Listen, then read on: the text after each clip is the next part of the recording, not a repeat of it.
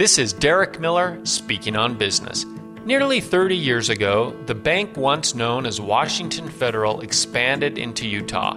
Today, it's simply known as WaFd Bank, and here to tell us more is Vice President and Utah Commercial Division Manager Dane Margetts.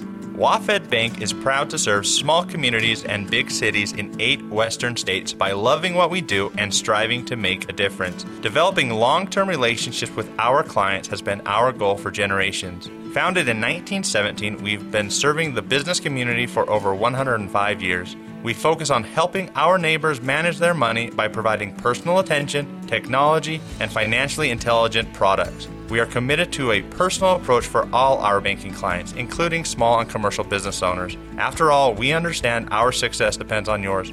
WaFd Bank has grown exponentially in Utah over the last five years, with a 260% growth in deposits and a 47% growth in loan originations, not to mention record quarterly earnings. We create opportunities that strengthen neighborhoods and the lives of those we serve.